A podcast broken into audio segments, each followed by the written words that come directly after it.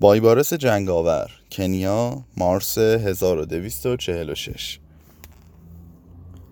بیار کافر مخرب.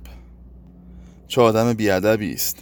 وقتی خبر رفتن شمس را به مدرسه امویم شنیدم باور نکردم. کاش من همانجا بودم.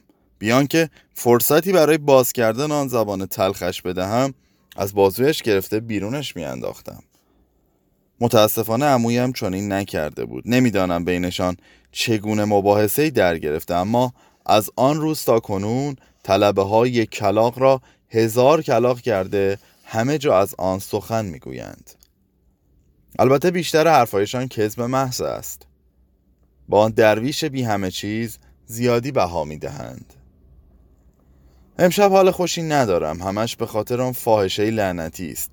به هیچ طریقی از ذهنم خارج نمی شود گل صحرا مانند یک جعبه زینتی است که کشوهای پنهان دارد. حتی در لحظه ای که او را میان باز و داری و متعلقه به خود میپنداریش قفل و دور از دسترس است. البته دلیل واقعی ناراحتیم آرامشی بود که از خود نشان داد. چرا در حالی که او را کتک می‌زدم مقاومت نکرد؟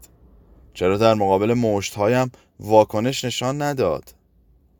افتادنش در زیر پایم به شکل تسلیم مدام در مقابل چشمانم ظاهر می شود اگر کوچکترین عکس عملی نشان می‌داد فریاد می‌کشید یا کمک می‌خواست بلا فاصله متوقف می شدم اما چنان روی زمین خوابید که گویی حتی مردن یا نمردن برایش اهمیتی نداشت. روزها بود که در این باره می اندیشیدم بالاخره طاقت نیورده دوباره به روسپیخانه رفتم. در راه به ذهنم رسید که اگر گل صحرا بخواهد با دیدن من به خونسا شکایت کند یا مرا نپذیرد در دست رئیسش چند سکه می‌گذارم. همه چیز را در ذهنم محاسبه کرده بودم. برای هر احتمالی آمادگی داشتم. مگر نبودنش. گفتن که گل صحرا فرار کرده. فریاد زدم. یعنی چه؟ کجا فرار کرده؟ کنسا در دهانش لغمه گذاشت و با عصبانیت جوید و گفت آن روسبی را بی خیال شد دختران دیگرمان را به تو نشان می‌دهم بای بارس. آن چه می‌گویی؟ به زنان بی ارزش تو چشم ندارم شکم گنده. گل صحرا را می‌خواهم. همین حالا. هرچند خونسا نگاهش را چون تیری به صورتم پرتاب کرد اما با من وارد بحث نشد. با صدای بریده گویی که تاب سخنان خودش را نداشته باشد گفت گل صحرا اینجا نیست. وقتی همه خواب بودند فرار کرده فاحشه. سخنی که می‌گفت چنان مسخره بود که خندیدم و گفتم چه کسی دیده که یک فاحشه از فاحشه خانه بگریزد؟ فورا او را پیدا کن. در این لحظه خونسا گویی برای اولین بار مرا دیده باشد؟ متعجب نگاهم کرد و گفت تو چه کسی هستی که به من دستور می دهی؟ از چشمان ریز و کشیدهش آتش میبارید. گفتم من که هستم زابطی که عمویش مقام و موقعیت بالایی دارد. اگر بخواهم می‌توانم این فاحش خانه را بسته همه تان را به خیابان بیاندازم. و از کاسه خونسا لغمه برداشته به دهانم گذاشتم. بعد انگشتانم را با لباسش پاک کردم. با وحشت نگاهم کردم و جرأت بلند شدن نداشت و در حالی که سعی می کرد مظلوم نمایی کند گفت من چه تقصیری دارم؟ همه گناه به گردن آن درویش است. او گل صحرا را وسوسه کرد و در گوشش خواند که باید از این راه توبه کند. ابتدا نفهمیدم درباره چه کسی صحبت می کند. اما فورا روشن شدم. درویشی که خونسا از او حرف می‌زد کسی جز شمس تبریزی نبود. ای بی نماز اول عمویم را جلوی طلبه هایش تحقیر و لگدمال کردی و بعد سبب فرار یک روسبی مشهور از روسبی خانه شدی. دیگر لام و جیم نمانده. شرط شد به حریف حد و مرزش را نشان دهم. الا بستون 26 جوان 2008 بشارت امید من. این بار می‌خواهم برایت یک نامه واقعی بنویسم. به شیوه قدیم با کاغذ نامه و مرکب و تمر. یک نامه کلاسیک باید آن را نوشته و بلا فاصله پست کنم. چون در غیر این صورت ممکن است از فرستادنش پشیمان شوم.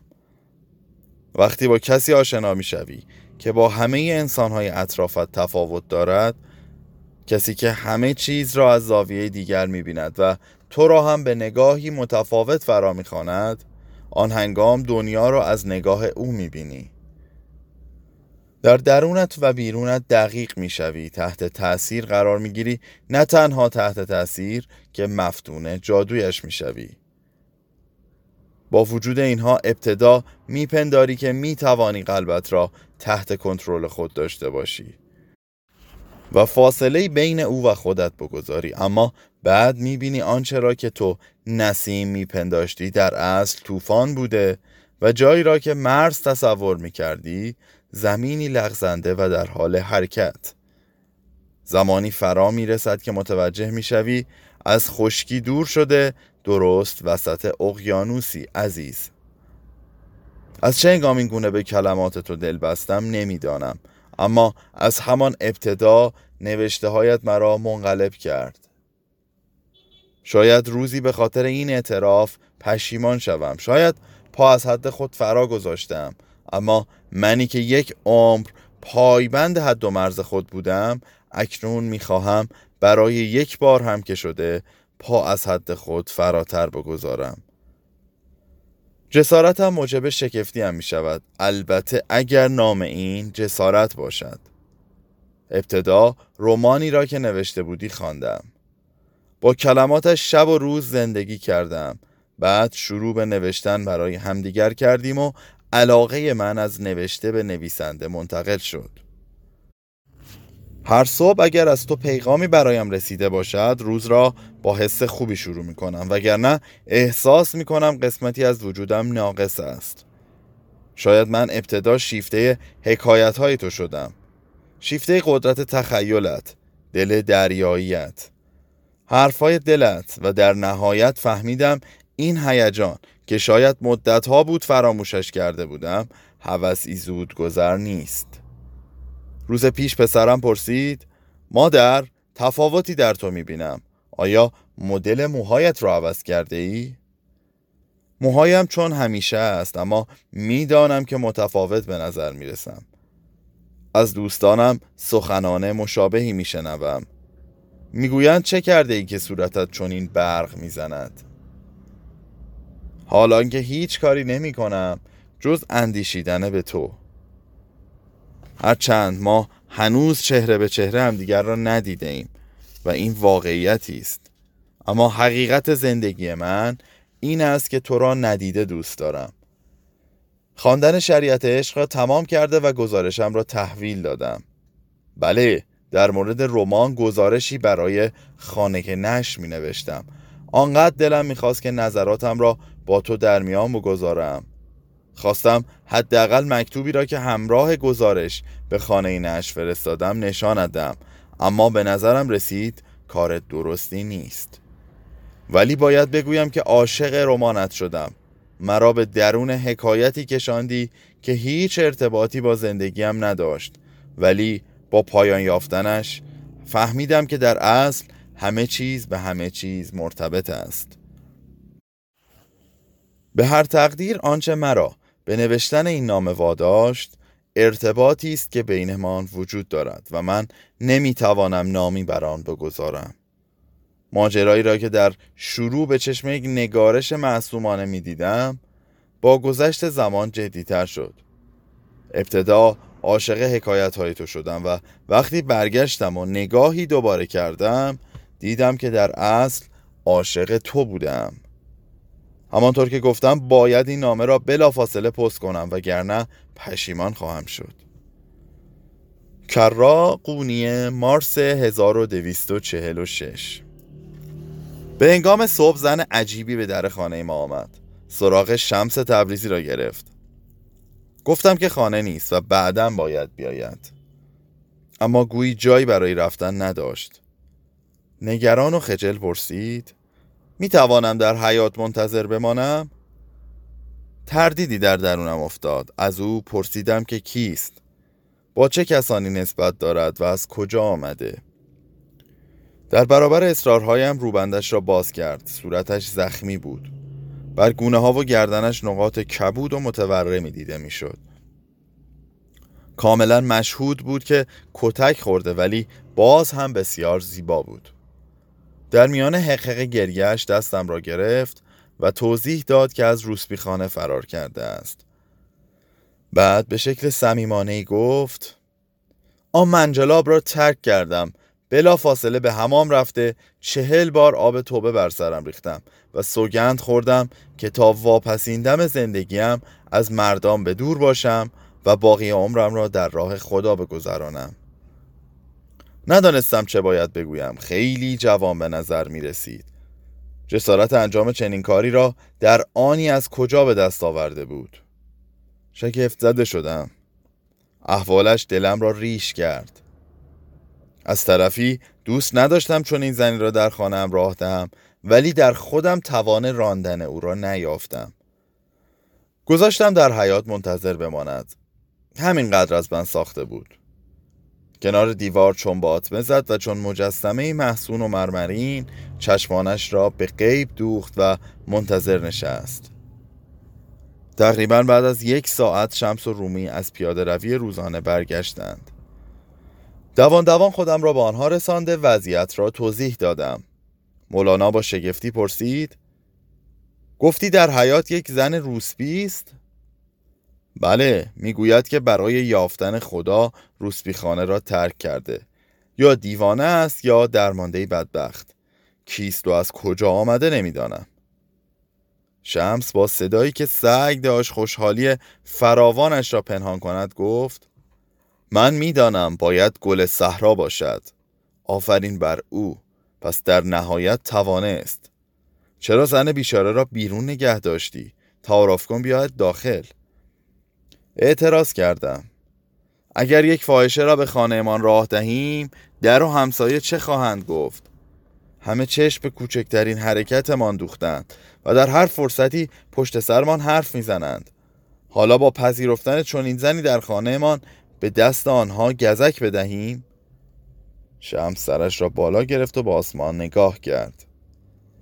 بسیار خوب کرد را ولی آیا همه در اصل زیر یک سقف زندگی نمی کنیم؟ وزیر و گدا پاک دامن و فاحشه عالم و جاهل مگر همه اینجا نیستیم؟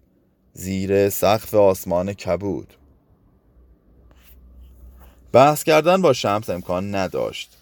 من چگونه می توانستم در برابر حاضر جوابی او پاسخی دهم؟ به ناچار زن را به خانه دعوت کردم و از طرفی برای آنکه کسی از همسایگان ما را نبیند مدام دعا خواندم. وقتی گل صحرا به درون آمد با دیدن شمس بلا فاصله به پای او افتاد و بر دستانش بوسه زد.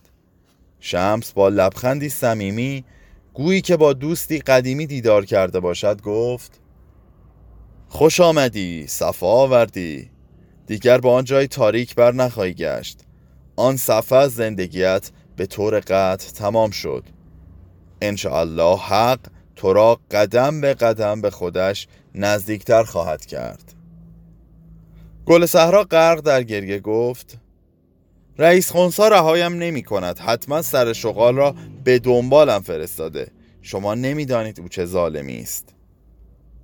شمس سخن زن جوان را برید. به اینها فکر نکن. دل قوی دار. وقتی خداوند یاریت کرده تا از آن مرداب بیرون بیایی و به تو شهامت انجام چنین کاری را عطا کرده البته که راه را هم برایت هموار خواهد کرد. سی و سومین قانون. در این دنیا که همه در تلاشند چیزی شوند تو هیچ شو. مقصدت نیستی باشد. به کوزه نگاه کن آنچه کوزه را نگه می دارد شکل ظاهریش نیست بلکه خلع درونش است. انسان هم باید به واسطه آگاهیش از هیچ بودن استوار باشد نه به واسطه زن منیت. با تاریک شدن هوا به گل صحرا محل خوابش را نشان دادم. دختر بدبخت چنان خسته بود که با گذاشتن سر روی بالش خوابش برد. وقتی دوباره به اتاق برگشتم رومی شمس را در حال صحبتی پرشور یافتم. شمس با دیدنم لبخندی زد و گفت کرا تو را به آینمان دعوت می کنیم پرسیدم چه آینی؟ در حال ترتیب دادن رقصی معنوی و روحانی هستیم. تا کنون این آینی ندیده ای به همراه آهنگ و رقص و دعا همه در کنار هم با عشق ذکر خدا را خواهیم گفت. با وحشت به همسرم نگاه کردم. چه آهنگی؟ از چه سخن می گفتند؟ مولانا تو عالم محترمی هستی نه نوازنده. انسانها در باید چه فکری خواهند کرد؟ آیا هیچ به شعن و اعتبارت اهمیت می دهی؟ اگر به فکر خودت نیستی حداقل به فکر خانوادهت باش. حس کردم صورتم از خشم گلگون شده. مولانا گفت تو نگران نباش که را مدتی است در این زمینه با شمس صحبت می‌کنیم. می‌خواهیم رقص درویشانی را که میچرخند اجرا کنیم. نامش سما است. هر کسی که آرزوی عشق الهی دارد به رقص دعوت خواهیم کرد. شقیقه هایم شروع به زغ زغ کرد. به شمس گفتم اما اگر کسی خوشش نیاید اگر مورد پسند کسی واقع نشود همه آدم که برای رقص اهمیت قائل نیستند. چون این چیزهایی را مورد استحضا قرار می دهند حداقل حالا چون این کاری نکنید. کمی به تأخیر بیاندازید. نمی شود؟ بگذارید کمی زمان بگذرد شمس شالنه بالا انداخت. اگر کسی به خدا اهمیت نمی دهد ما باید ایمانمان را به تأخیر بیاندازیم؟ اگر کسی برای حضرت پیامبر اهمیت قائل نشود ما باید ذکر نامش را به تأخیر بیاندازیم؟ اگر کسی به عشق هم حرمت نگذارد ما باید عاشق شدنمان را به تأخیر بیاندازیم نفس عمیقی کشیدم. من چه می توانستم به این شخص بگویم؟ بحث اینگونه پایان یافت. هیچ کلمه ای برای گفتن باقی نمانده بود. صفحه 311